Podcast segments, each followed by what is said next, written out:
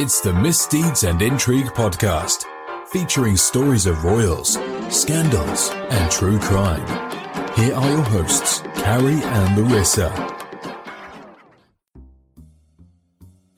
Hey, thanks for joining us. Real quick promise please find us and follow us at MisIntrigue Pod on Instagram, Facebook, and Twitter. We have curated content on Pinterest and Flipboard. Check out our channels on TikTok and YouTube, and if you would be so kind, like that famous prince we all know, please show us some love and rate and review us. Positive vibes only, right? But first, champagne. Hi, this is Carrie. Larissa's starting the show in a second. Real quick, the audio is not the best on this one, but if you stick it out, it'll be way less noticeable. Take my word for it. I had to listen to it a lot during the editing process. This was part two of another episode we recorded, hence why we're just kind of getting right to the point.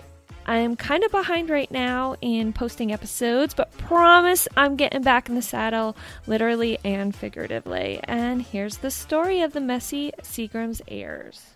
Okay, so this week on the apple does not fall far from the tree, which is which is not our generational title, but okay. Have you ever heard of the Seagrams family?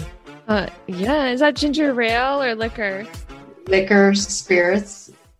It's liquor. I think it's ginger ale. I think it's everything that can be put into liquor. On those mats at the diners, you know what I'm talking about, where they put all the pictures of the drinks and you'd see Seagrams on there. Exactly. I used to like Seagram Seven and Seven, which is such an old timey drink that it's ridiculous. Um, so Seagram's is a worldwide liquor brand, and the family, Yechiel and Mendel Bronfman, were tobacco farmers in Tsarist Russia in 1898. Now they fled to Canada and they tried to grow tobacco there. And one of their sons, who was 11 at the time, made comments on how much liquor was sold at the hotels, and that's how they got the idea that they would they would move to liquor, and that led to the Seagram's dynasty. Son of Yechiel, Samuel eventually took control of the Seagram's brand after the American Prohibition and made the brand the number one distiller in the US and Canada. Now, during the Prohibition, the family set up shop just across the Canadian border and made a fortune as US based competitors dried up. So, like all these other brands were going under, and Seagram's was like doing gangbusters. They were skyrocketing. They say that the British cannot fix anything properly without a dinner, but I'm sure the Americans can fix nothing without a drink. If you meet, you drink. If you make acquaintance, you drink. If you close a bargain, you drink. They drink because it's hot. They drink because it's cold. If successful in elections, they drink and rejoice. If not, they drink and swear. They begin to drink early in the morning. They leave off late at night. They commence it early in life and they continue it until they soon drop into the grave. Captain Frederick Marryat. He labeled his alcohol as medicine. So they were taking the alcohol and they had labels like liver and kidney cure, which in reality, I mean, if you drink enough Seagrams, you're going to be dragging your liver behind you. Oh, for real. With a with a rope, you know. Dandy bracer, liver and rockabye baby cure, rockabye cough cure, which if you get shit faced enough, of course you're going to sleep through the night, right? Did you get put get liquor on your gums when you were when you were teething? I, my family has always put liquor on the baby's gums. Like when Jake was a baby, they're like, put brandy on his gums. My mother-in-law is from Ireland, from Tipperary. They would eat Vicks Vapor Rub, like eat it. Eat it? That was their cure for everything. Can you not die from that? That's what I thought. They would get miner's cough without even like the mining part because I can't even imagine. I think it clearly says should not be ingested, right? It doesn't say refrigerate after use. but my grandma was all about putting you put a little brandy on the gums. Oh yeah, my mom was cabbage was the cure for everything. And I'm telling you, I used to think it was crazy. Cabbage diet with grapefruit. No, she would make me put cabbage on my knee when I hurt my knee. And strangely enough, it makes it feel better. cabbage. So, rumor has it that Samuel was linked to gangsters, Meyer Lansky, and maybe even Al Capone. Amid the strongmen and murderers who fought the Prohibition gangster wars, only one mob boss built his crime empire on the strength of his word.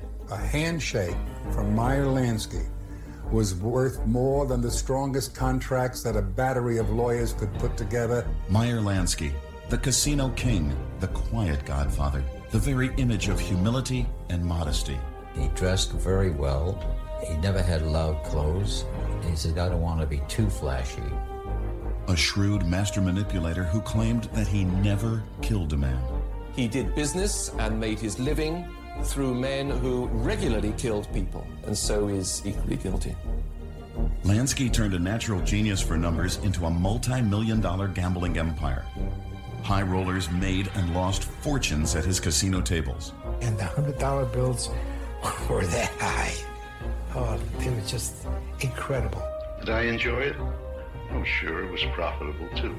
And at Sam's funeral in 1971, reports show that the Montreal airport was temporarily closed. This is Montreal airport, huge airport, to regulate traffic to accommodate the stream of private jets. So this man had the connects. I, we've never heard of him. Like I feel like he's one of those undercover millionaires or undercover billionaires. Yeah, yeah, d- dynasty families. Yes, I mean you know the name, but you have no idea how they came about. So his son, Samuel's son, Edgar Bronfman Sr., eventually took over the company. But his legacy seems to be producing problematic children. So Edgar kind of had some crappy kids and they got into a little thing. First of all, his daughter Clare and Sarah Bronfman were involved in an upstate New York cult, NXIVM. So NXIVM, if you don't know, was headed by Keith Raniere, and it claimed to be a self-improvement group. And it offered this, this life coaching, neuro-linguistic programming, group therapy, all this stuff that you would think like a registered doctor or psychiatrist would be head of, right? Do you remember the first time you heard of them? Because I'll tell you when mine was. The first time I ever heard of Catherine Oxenberg was when she had a reality show and she had that really hot younger husband, and I found out she was a princess. Now, she is the daughter of a princess who made her acting debut playing, playing Lady Diana in the 1982 movie The Royal Romance of Charles and Diana. Catherine Oxenberg then went on to find incredible fame in the smash primetime soap Dynasty, but her fairy tale life spiraled into a true American horror story when she was confronted with a nightmare. Our Craigie Bennett sat down with the actress to hear how she rescued her own daughter from the clutches of an alleged sex cult in this Studio 10 exclusive. And I feel as though I should be genuflecting, actually, because you're not only Hollywood royalty, but you are Rigidage royalty in that your mother is Her Royal Highness Princess of Yugoslavia. Yes, she is and was, because Yugoslavia uh, has ceased to exist, mm-hmm. strangely enough. So um, she's now probably Princess of Serbia, more likely. Catherine is also related to the British royal family. She's the second cousin of Prince Charles and the third cousin of Prince William. I don't. well, that seems to be a shame, doesn't it? I'm not part of the inner circle, Craig, sorry to say. Oh. It's interesting because 1982 it was, your acting break. You wind up playing Lady Diana Spencer in a telly movie that was seen all over the world. She came forward about her daughter India. That thank God that was like a happy ending. But she took a lot of risk because if I went to the press about stuff that has happened in my my kids would probably be like, "We're never talking to you again, mom." But I feel like that exposed it with Catherine Oxenberg. But her most challenging chapter lay ahead when she discovered her daughter India had been swept up into the clutches of a controversial sex cult. She left my nest and fell into their nest. And their nest was a barbed wire prison. If somebody like my daughter, who's so grounded and so intelligent and has such deep insight, if she can fall prey to a predatory environment like NXIVM, anybody is susceptible. Catherine's daughter India was planning to launch a baking business back in 2011. So, upon receiving recommendation from a friend, Catherine took India along to a so called self help group called NXIVM in a bid to enrich her then 19 year old's entrepreneurial spirit. I wasn't very taken by the intro. I, I, thought it was a bunch of platitudes. There was nothing in his pitch that I thought was particularly salient, particularly unique. And I was ready to leave and turn my back and never go back. And I asked India, expecting her to have had the same reaction as me, because I had dragged her to pretty much everything growing up, from ashrams to you name it. And she said, This is for me. And I was shocked. And I said, Well, who do you want to do it with? And she said, You. So, in the name of mother daughter bonding, Catherine ignored her better judgment and signed them up for a five day program. That was in May 2011. And immediately I noticed things that rubbed me the wrong way. But I overlooked them. You were doing this for your daughter? I was doing it for her, and I didn't know that weird meant dangerous. I didn't recognize that that gut pull in me that went, uh, this is rubbing me the wrong way. That was my internal radar going, red flag, danger. I watched them separate us in the group, and they introduced all of this terminology. They start to introduce words like suppressives and parasite strategies and shifters, and you have to learn a new language. Nothing is innocent. These groups are well oiled machines. They know exactly what they're doing, they understand the devious steps of indoctrination. Who here is here to have fun? Yeah, okay. At what point did you realize that she'd been indoctrinated? Part of me was justifying the fact that she was distancing herself as a natural evolution of her maturing and no longer being the little girl, but being an independent adult. Clever strategy on their behalf, too, isn't Very. it? Because it dovetailed in perfectly with Yes. the natural progression of a daughter growing up and leaving the nest, as it were. Exactly, but instead of individuating, she left my nest and fell into their nest. And their nest was a barbed wire prison. So Raniere described himself as an activist, a scientist, a philosopher, and humanitarian. But before founding NXIVM, which which is spelled like N X I V M, so it should just be Mersham, Keith ran a company that offered discounts to members on groceries. So he had no background in any sort of life coaching, therapy. He was like, he was a huckster because they later found out that the grocery discount thing was a pyramid scheme and he shut it down. So, I mean, tons of people would come to these NXIVM classes. Around 17,000 people attended his classes, his workshops. It was based in upstate New York. I'm telling you, nothing good happens in upstate New York besides Cooperstown. No, it does not. There's so many cults out of there. My dad used to deliver to cults. He's like, they would literally come out of the trees and then just melt back in. There, there's nothing good happens up there. They have UFOs, they have cults, they have woods people. Like it is sca- some scary shit. But eventually it was like a worldwide presence. And he would target these lightweight Hollywood B-listers like Allison Mack. She was on Smallville, Catherine Oxenberg's daughter, India. And he preyed upon women more than men. And the reason he did that is it ultimately ended up being like a sex slave operation where he had He like studied Manson. yeah, he had sex with almost all the females, you know, a, a number of them that were in this. It was called DOS, DOS, and it was Latin for uh, master over submissive women. Could not I could not do it because I would bring out all my insecurities like why am I not getting picked? Like, I cannot be a cult because that's for like self-improvement because it would already be bringing out all my insecurity issues. And I couldn't handle the branding because he actually branded them. And I mean, he just looked, ter- he had like this 70s haircut with these feathered bangs like Shaun Cassidy. He was just a mess. The reason Clare plays into this is she was the daughter of Edgar. As we know, he had some crappy kids. And she was an heir and she never finished high school, which is really weird for a person with that much money and that much stature not to finish high school. And she was a really good equestrian, though. Apparently, Clare gave NXIVM, she got into NXIVM.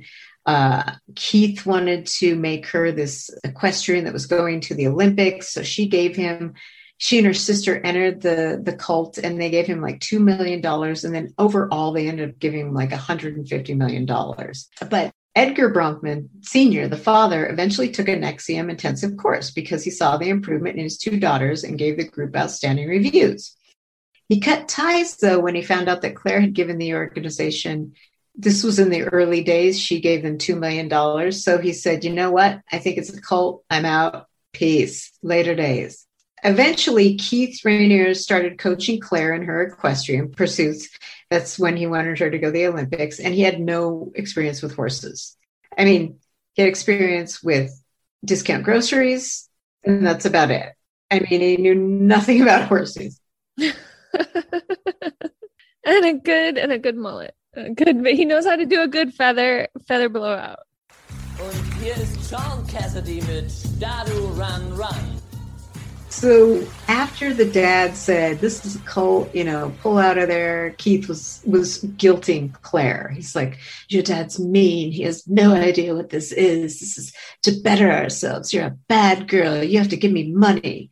So he guilted her into her paying for him even more. She's he was like, you know, your dad's saying evil stuff about me. You should feel so guilty. You need to you need to give me more money. You need to keep this afloat. And of course, she got sucked in and my goal was to expose NXIVM. Frank has connections to many former NXIVM members. Hey! who have opened up to him about their experiences under Keith Raniere's control. NXIVM attorneys employed different private investigators to get information on individuals and said that it was perfectly legal. What was perfectly legal? Getting information on, on people.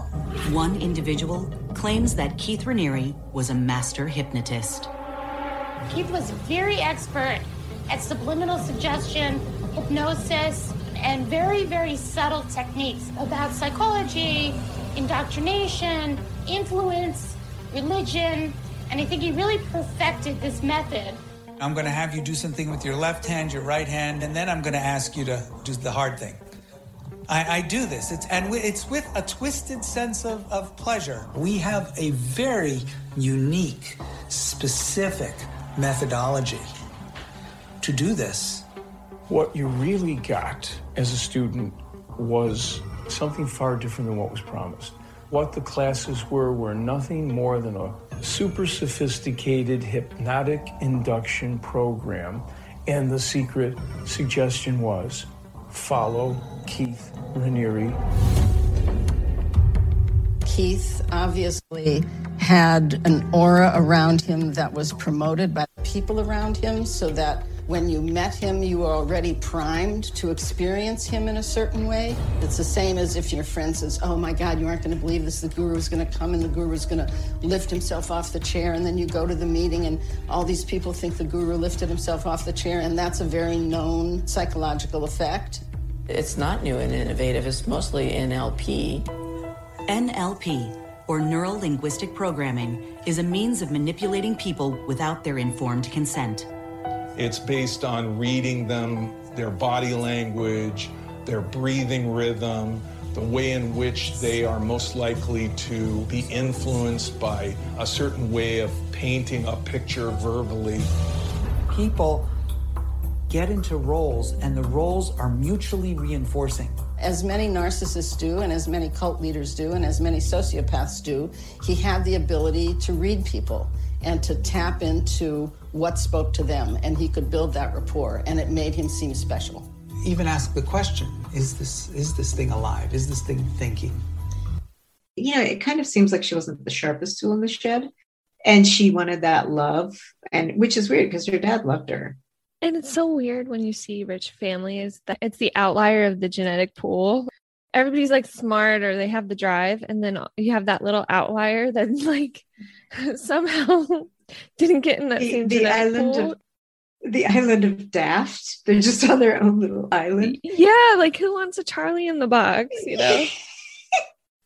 So she actually funded a lot of his legal battles because he had a lot of enemies like AT&T and Microsoft for allegedly he he mounted all these legal battles against them for stealing his intellectual property which what was it coupons on how to buy cheap groceries i don't know anyway he lost and had to pay hundreds of thousands to cover the cost of the company's legal fees and she was pumping in money he lost 70 million on investments and blamed the illuminati which, by the way, I don't doubt that. I mean, I think the Illuminati is behind my socks when they go missing. I think they're behind me not finding parking spaces. It's a good fallback, the Illuminati. I only know about them because of Dan Brown books. I learned all about them, so now I'm like they're everywhere. When it comes to symbols of the past, there are still a lot of people who ascribe extra natural powers to symbols. Sign of the cross, number 13. Luck symbols, bad luck symbols. At what point, though, do benign symbols become malignant? Everything is Illuminati. Well, he also claimed that the Illuminati was run by Clare's dad. So that's a convenient excuse. So then apparently she spent two million to get the Dalai Lama to meet Raniere. And this is an interesting story. How she did with that was she and her sister brought the Dalai Lama to Albany to participate in the WEFC's inaugural event.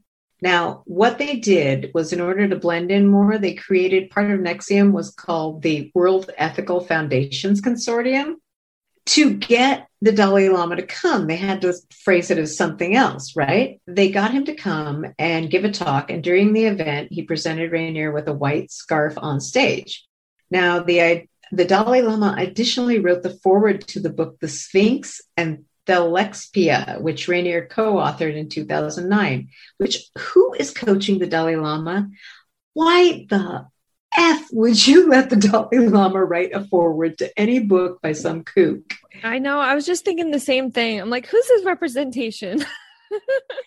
well, this is the funny thing. So, eight years later, it would be revealed that Clare's sister, Sarah, had had a 2009 sexual relationship with Lama Tenzin Dhonden, the Dalai Lama's gatekeeper. So oh the guy who's making the decision is giving the sister llama ass all day long. They're making bad decisions as a group. It's like bad decision llama group is what I have to say about that. Anyway, so eventually, you know, she just keeps on, Sarah keeps on fighting all of his legal battles, keeps on pumping money into NXIVM.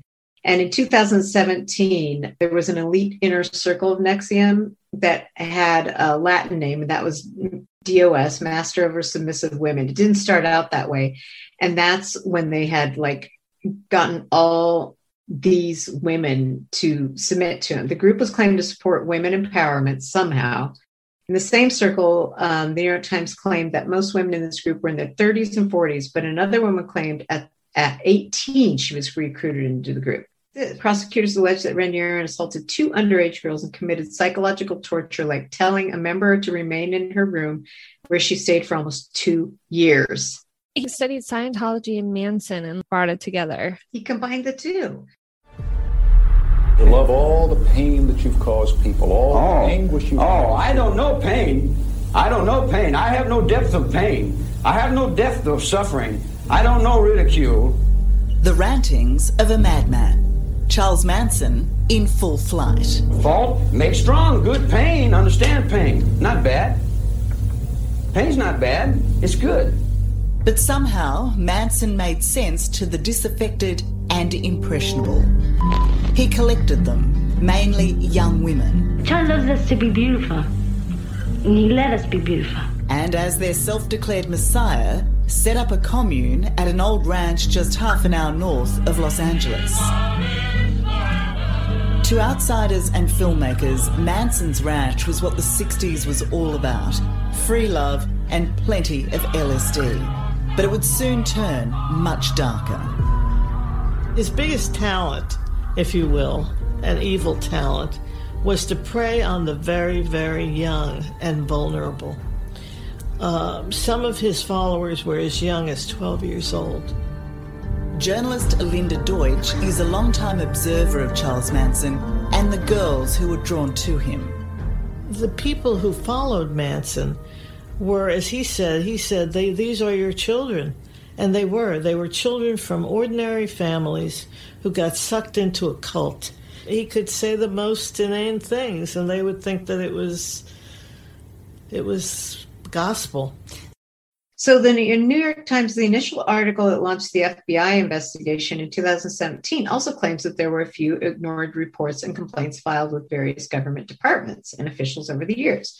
One of which the state medical regulators declined to act on a complaint filed against a NXIVM affiliated doctor where he showed women violent film clips while they were hooked to a brainwave machine.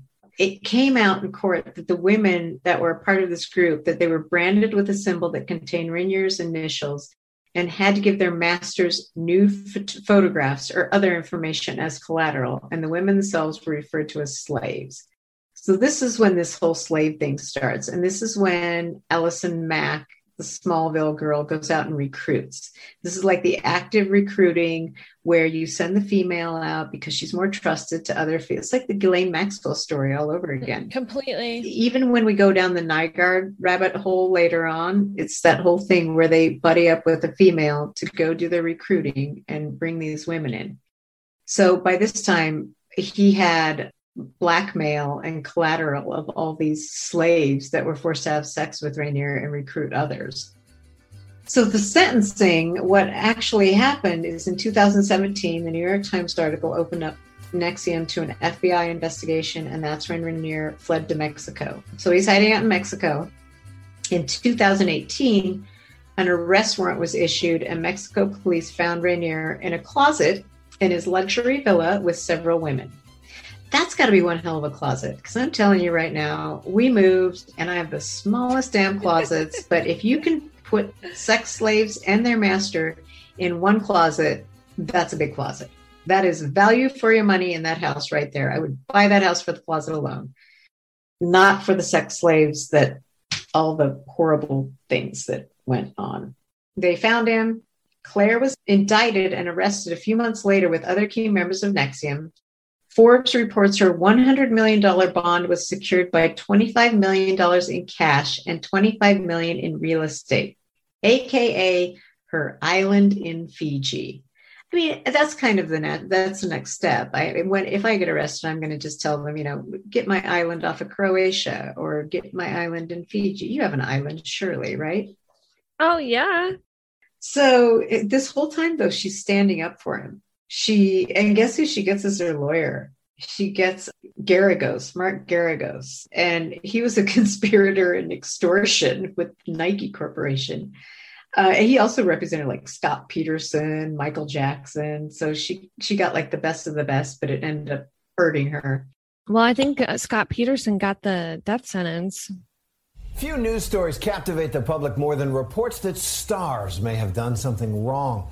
Michael Jackson accused of child molestation. Chris Brown charged with abuse. Headlines like these are as memorable as they are polarizing, largely because of the courtroom outcomes they ultimately spawn. Outcomes orchestrated in many cases by a man named Mark Geragos. Tonight, ABC's David Wright sits down with the lawyer to the stars. He's a celebrity lawyer, not just because his client roster includes so many famous names. See what my lucky is. Chris Brown, for instance. Oh, we oh man, crap's first thing out. Look at that. Still on probation for beating his girlfriend Rihanna. Thank you, man, for everything. No, Mark Geragos is a celebrity lawyer in the sense that he's one of the best known trial lawyers in the country. I don't believe that he's responsible. Famous for defending the infamous including Scott Peterson. Do you really believe Scott Peterson was innocent? Okay, as um, really, look, I will tell you, I'm not even sure in that case that there was a murder committed. Geragos famously lost that case. His client now on death row for killing his pregnant wife, Laci Peterson. A crime so vile it cost Geragos his most famous client, Michael Jackson. Do you regret choosing Scott Peterson over Michael Jackson? But I was already so heavily invested in Peterson. It was a death penalty case. I did not want to drop the client. He said, you got to choose here. Right, and I think if you're Michael at that point, and I understood it, and I told him, look, I'm not going to dump one client for another. If you're not comfortable, you've got to do what you've got to do. Jackson went on to win his sexual molestation case. The Jackson trial had more twists and turns than a three ring circus, beginning with the arraignment handled by Geragos. Everybody remembers that moment when he jumped on the hood of the car. What were you thinking? You know, the first thing that went through my mind was how in the hell did this guy at this age able to jump like that. Geragos shares anecdotes from these and other cases in his new book, Mistrial. Clare, she was not accused of being a member of the inner circle submissive women's group, but she was the one who was kind of funding everything. She was aware of the group and its sex trafficking. The judge said she should have distanced herself from him. Instead, she chose to double down on her support of Raniere. Ex followers told the judge that for years Bronfman had used her wealth to try and silence NXIVM defectors. So not only was she funding NXIVM, she was actually paying off people who left who were going to badmouth it. She actually paid $6 million to the federal government and pled guilty to felony charges of harboring an illegal alien and the fraudulent use of a deceased person's identity. I tried to scour the internet to what that deceased person's identity was. I couldn't find anything out about that. I, so I don't know what that means. I don't understand. Her dad should have just cut off her money. He should have just he should have done a conservatorship like what happened with Britney with Brit Brit and been like, You're throwing away our family money. There's gotta be something in trust. There's gotta be some people that are like monitoring that. Yeah, that, that's true. Britney doesn't even have that much money, and she's still she's four almost 40 and she's still got a conservator. So Clare was sentenced to an 81 month prison term, a $500,000 fine, and had to pay, pay $100,000 to NXIVM victims in September of 2020. 100,000? I mean, seriously, she gave $6 million to the federal government. They couldn't get more out. I mean, it's just ridiculous. If she had gone to trial, she could have faced 25 years in prison. It's just like the Hamptons, only fucking horrible. Since she took the plea deal, she avoided acquisitions by prosecution, and she herself was in a sexual relationship with Raniere, and she helped him acquire other women. On April 19, 2019, Bronfman ple- pleaded guilty to a conspiracy to conceal and harbor illegal aliens for financial gain and fraudulent use of identification. That's it. 81 month prison term. So I guess she started it. I have no idea if she started it, if they kept her out because of the pandemic. I mean, all this went down before the pandemic, so who knows if she even went. Can you imagine being in a cult with your sister? Talking about sister issues to like, I couldn't be in a cult with my sister. I love my sister. She's my best friend. Like my family already feels cultish. Like we have a lot of dysfunction, but and we celebrate it and we like embrace it. But her and I do not need to be in a cult together. No, I mean, at some point, wouldn't someone be wiser and say, okay, sis, I think this is a bad idea. Maybe we should get out of this? Or did they both just drink the Kool Aid? Yeah, that's what I'm saying. Like, what, how how enmeshed is their relationship, or did it raise up like competition between them? Like, what was the deal? You know, they had to be like Irish twins. I feel they had to be close in age in order to really go along with it hand in hand. Because normally, if one's older or younger, one has a question. So, did you ever hear about the brother what went down with the brother. All right, so back in the 70s, you remember Patty Hearst?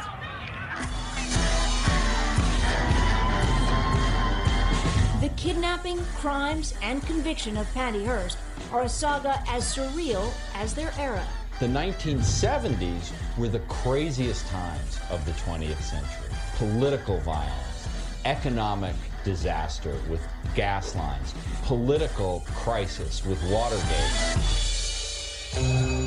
Out of that chaos came the Symbionese Liberation Army, or the SLA, a disorganized but deadly domestic terrorist group of just eight people who, in February 1974, kidnapped 19 year old Cal Berkeley student Patricia Hearst. In retrospect, I have trouble figuring out what it was that these people wanted, except to be noticed. And that they certainly accomplished. She was the granddaughter of William Randolph Hearst, newspaper tycoon and inspiration for the 1941 film Citizen Kane. American heiress author Jeffrey Toobin. As the names Gates or Zuckerberg are today, the name Hearst was to the 1970s. While Hearst's parents pleaded for her to come home, the SLA released a series of audio recordings confirming her kidnapping. I'm making this tape to uh, let you know that I'm still okay. Just two months after her kidnapping, the SLA robbed a San Francisco bank. And there was Patricia Hearst, automatic rifle in hand, looking more like a gunman than a victim. The impact of the photographs of Patty Hearst with the machine gun were in some ways even bigger than the kidnapping itself because it established, or so it appeared, that Patty Hearst had gone over to the other side. It was a story the press and the public could not resist, even if there was more to that photo than people realized. The head of the Symbionese Liberation Army told her, We're going to rob her bank. You're going to be up front. There'll be a number of guns behind you. One false step on your part, and we'll gun you down. After the Hibernia robbery, the SLA and their apparent newest member became America's most wanted fugitives, finally turning up a month later in Los Angeles. As two of her kidnappers get stopped by security at a sporting goods store, Hearst, left alone with car keys and an assault rifle, shot up the building to come to their aid. That was really the moment where she really established that she was really a member of the SLA and no longer a victim. The fallout was immediate. The next day, her other six captors were tracked down to a house in south central LA and killed in a shootout with LAPD. More than a year on the run followed, including another bank robbery in which a mother of four, Myrna Opsahl, was killed while helping her church deposit donations. Hearst drove the getaway car. She was arrested in September 1975, 19 months after her kidnapping. Magazines like Time were billing the case as the trial of the century. And you remember the Getty story of kidnapping? Yes. He was the richest man in the world, but when billionaire John Paul Getty's 16 year old grandson was kidnapped, he refused to pay a dime in ransom. They will do things to Paul that cannot be undone for any amount of money. We have to pay. I have no money to spare. The real kidnapping in Italy in 1973 made headlines around the world. The teenager's distraught mom pleaded with the kidnappers. She's played by Michelle Williams. I don't care why you did this, but I ask as a mother that you think of your own children or of the child that you once were and set my boy free. Thank you. The oil tycoon's lawyer is played by Timothy Hutton. We caught up with him at the movie's Los Angeles premiere. Everyone was on an allowance, and it was up to him solely whether or not the, uh, you know, the ransom was going to be paid, and he declined to to pay it. That scene is depicted this way in All the Money in the World. I have 14 grandchildren. If I start paying ransoms, I'll have 14 kidnapped grandchildren. Well, two years later, their half brother Samuel was kidnapped from his mother's home when he was 21. Wait, so wait, they're half brothers. So his dad re her, their dad remarried. So he was 21, gets kidnapped from the mom's home. This is Sarah and and Clare's brother. I'm telling you, like, okay. never heard of this. Like, and even even getting the records for this, I'm like, why is this not in the Reels channel or some People magazine special? Okay. So ransom tapes, you know, remember the old school cassette tapes? I'm surprised it wasn't an eight track, was sent to Edgar, you know, the one that was going to like the self, yeah, the self help. Daddy, this poor guy, this poor guy. This, I really feel bad for this guy. I really do. So he got, he gets this ransom cassette tape saying that, or maybe they, maybe it was even on reels because I don't even think they had cassette tapes the 70s. reels are real. yeah, you know what I mean? Like you got to play it he was told that his son was kidnapped and he, if he failed to follow directions his son was going to be killed what year was this 1975 august okay picture it in new york so kennedy airport and so he was told go to a payphone outside of jfk and told to get a phone call at 8 p.m you know the old school phone booths we'll call you he, so edgar filled two trash bags with about the amount of cash that equated to 2.3 million that's a lot. At that time? Yeah, so they were about 75 pounds each. I used to be a paying agent, and so I would take thousands of dollars and fly with the planes. And I remember getting the stack of money, and I was very disappointed because I thought it was going to be like rap video money, like laid out on the bed. so I don't know if he went with small bills or what, because I was, very disappointed with what a hundred thousand dollars looked like. So, like, did he collect it at a strip joint and just like you know how strippers collect their singles in a trash bag? Yeah, I know. That's what I'm saying. Like, just give me singles. Exactly. So he met his son's kidnappers on a dark Queen Street, and undercover police were nearby. And they, of course, they traced the license plates. This wasn't like the smartest drop. This is not the part where you cue like unsolved mysteries music because this is not a mystery. And so the the truck ended up being traced to Mel Patrick Lynch's Brooklyn home, and so they find Samuel, and he was found by FBI agents, and he was loosely bound. He was disorientated, and he's blindfolded. So loosely bound, like they didn't tie him up or anything. I think like very loosely, yeah, like bedroom games maybe, because when they find out that the, Mel Patrick Lynch actually was Samuel's boyfriend. No. Yes, and Dominic Byrne, the limousine driver, were both arrested for kidnapping.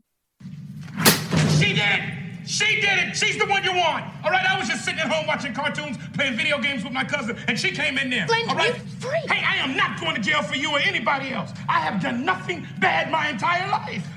Hey, man, I'm still a virgin. So in court, Lynch claimed that Samuel, the, the actual heir, had masterminded his own kidnapping and can be heard in the ransom tapes telling Lynch and Byrne, telling the firefighter and the limousine driver. I'm going to just use their names because these are very like Irish basic names. Hold on, I'll do it again. When he was pleading with his father on the tapes to pay the ransom, it's almost like, do you remember this story? And I'm not laughing because it's a terrible story, but the, how they try to like listen into the the tapes of JonBenét Ramsey's mother is like telling her son to go to bed. She's like, go back to bed. And she hangs up on 911 to like yell at her kid. So he didn't yell, "Hey, cut! Let's do that again. Take two. No, no. That's why I said it must not be a cassette tape. It had to have been like the old school recording. So he wasn't the sharpest tool in the shed either. Like these Seagrams kid really should have just stuck to school. They should have gone to school. Dad should have insisted. So Lynch and Samuel had been romantically involved for more than a year before the kidnapping actually occurred. They had met at a Manhattan gay bar, Uncle Charlie South, in 1974. Did the family know that he was gay? That at that time that would have been big news. Well, Samuel said that Lynch had threatened him with exposure of his sexuality if he didn't take part in the scheme. And Lynch was 16 years older than Seagram, which back then, even still, your family didn't really. Who knows if the press would even have reported on it? A sworn affidavit revealed that Samuel had tried to get a family friend to help him exploit his family the previous year. And so, yeah, the New York Times had reported that his plan involved making a pornographic film, which would include himself and another individual, and that the film would be a tool to extract money from his family. He was going to blackmail them with a sex tape alleging that he was being shaken down by a third party.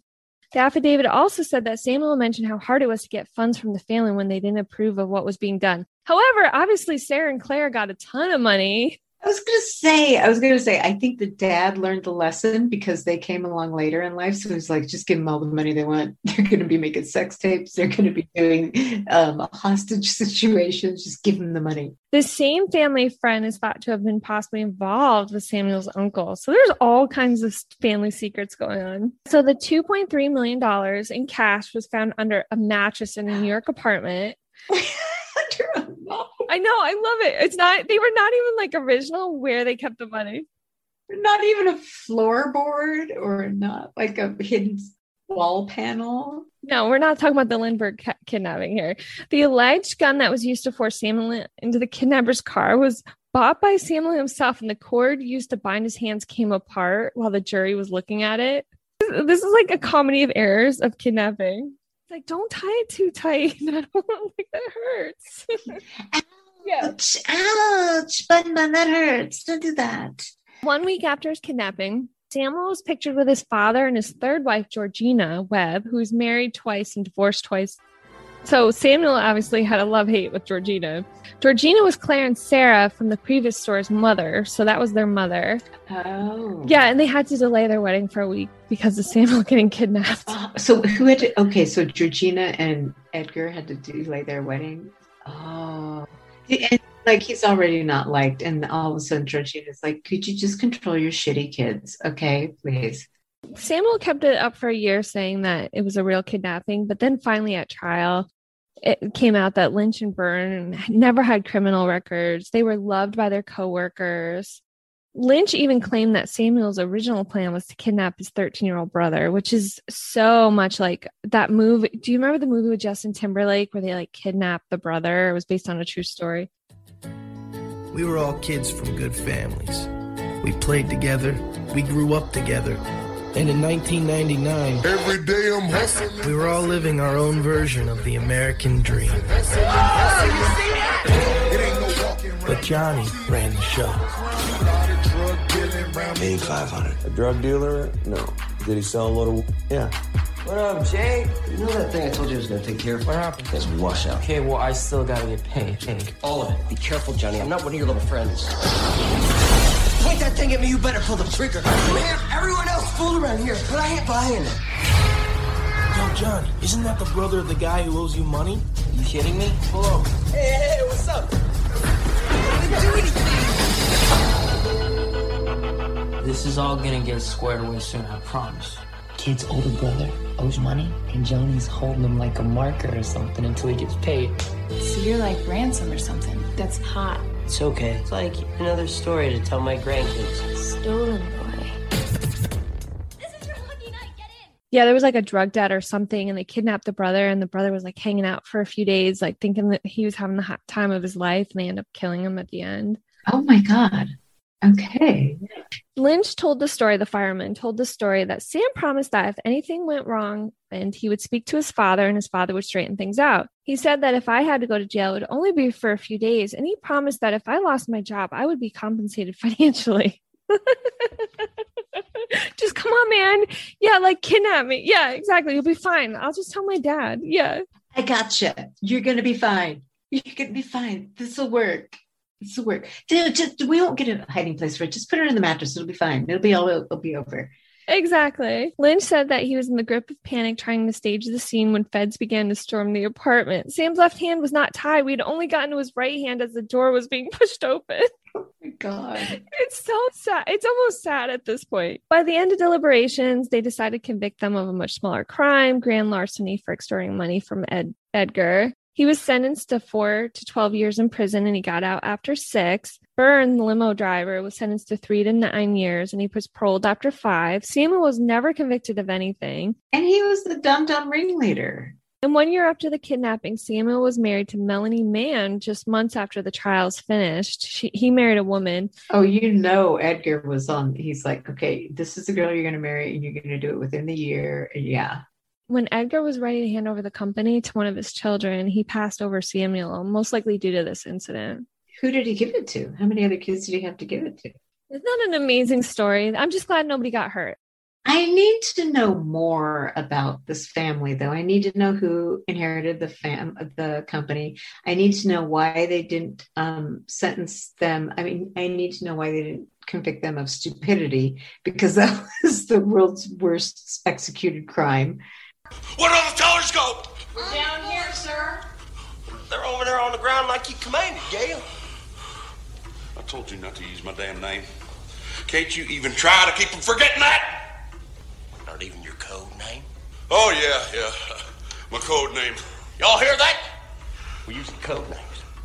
They're the most quiet millionaires ever, and they're in all kinds of like trouble. I need to do a deep dive after this and find out who's running the company. It's got to be a smarter sibling. it can't be Clarence, Sarah. I hereby sentence you to serve 125 years in the custody of the Commissioner of the Department of Corrections.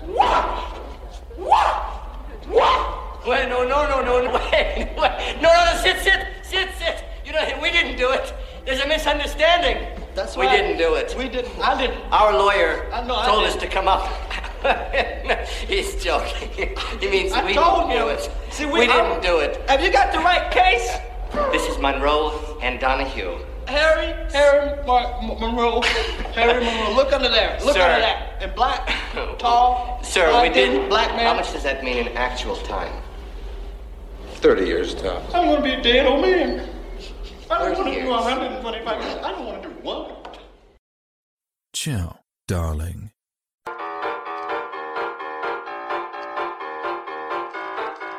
Still too early to go to Tiffany's. I guess the next best thing is a drink.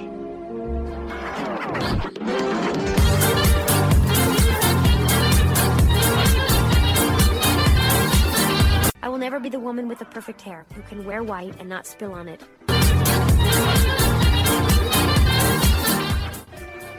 All right, Mr. DeMille, I'm ready for my close up. on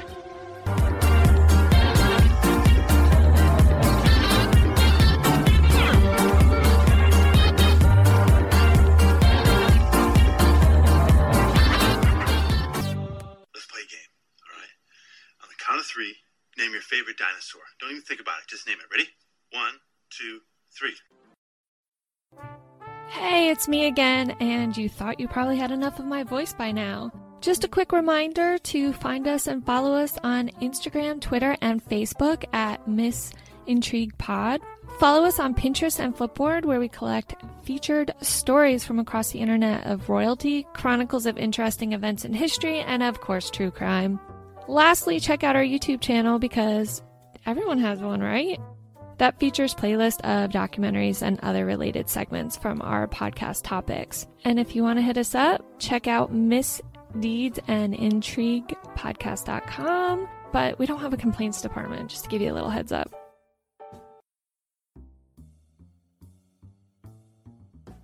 The podcaster or authors assumes no responsibility or liability for any errors or omissions in the content of this podcast. The information contained on this podcast is an as is basis with no guarantees of completeness, accuracy, usefulness, or timeliness. A reasonable amount of effort was made to deliver precise data. All views expressed by the podcast hosts or guest co host are their own and do not necessarily represent the opinions of any entity whatsoever with which Carrie, Misdeeds or Intrigue podcast or Larissa have been, am now, or will be affiliated. The content of this podcast is for personal, informational, and entertainment purposes only and is not to be viewed for commercial use. Misdeeds and Intrigue podcast respects the intellectual property of others. Any audio clips that were not generated by the podcast host or producer was pulled from the public domain, free use sites and or from YouTube or other authorized sites to gather information. The utmost effort was made to credit the author and or production. If at any time you feel that copyright was infringed, please email Carrie at misdeedsandintriguepodcast.com and immediate action will be taken to remove the audio clips that were present for entertainment purposes only.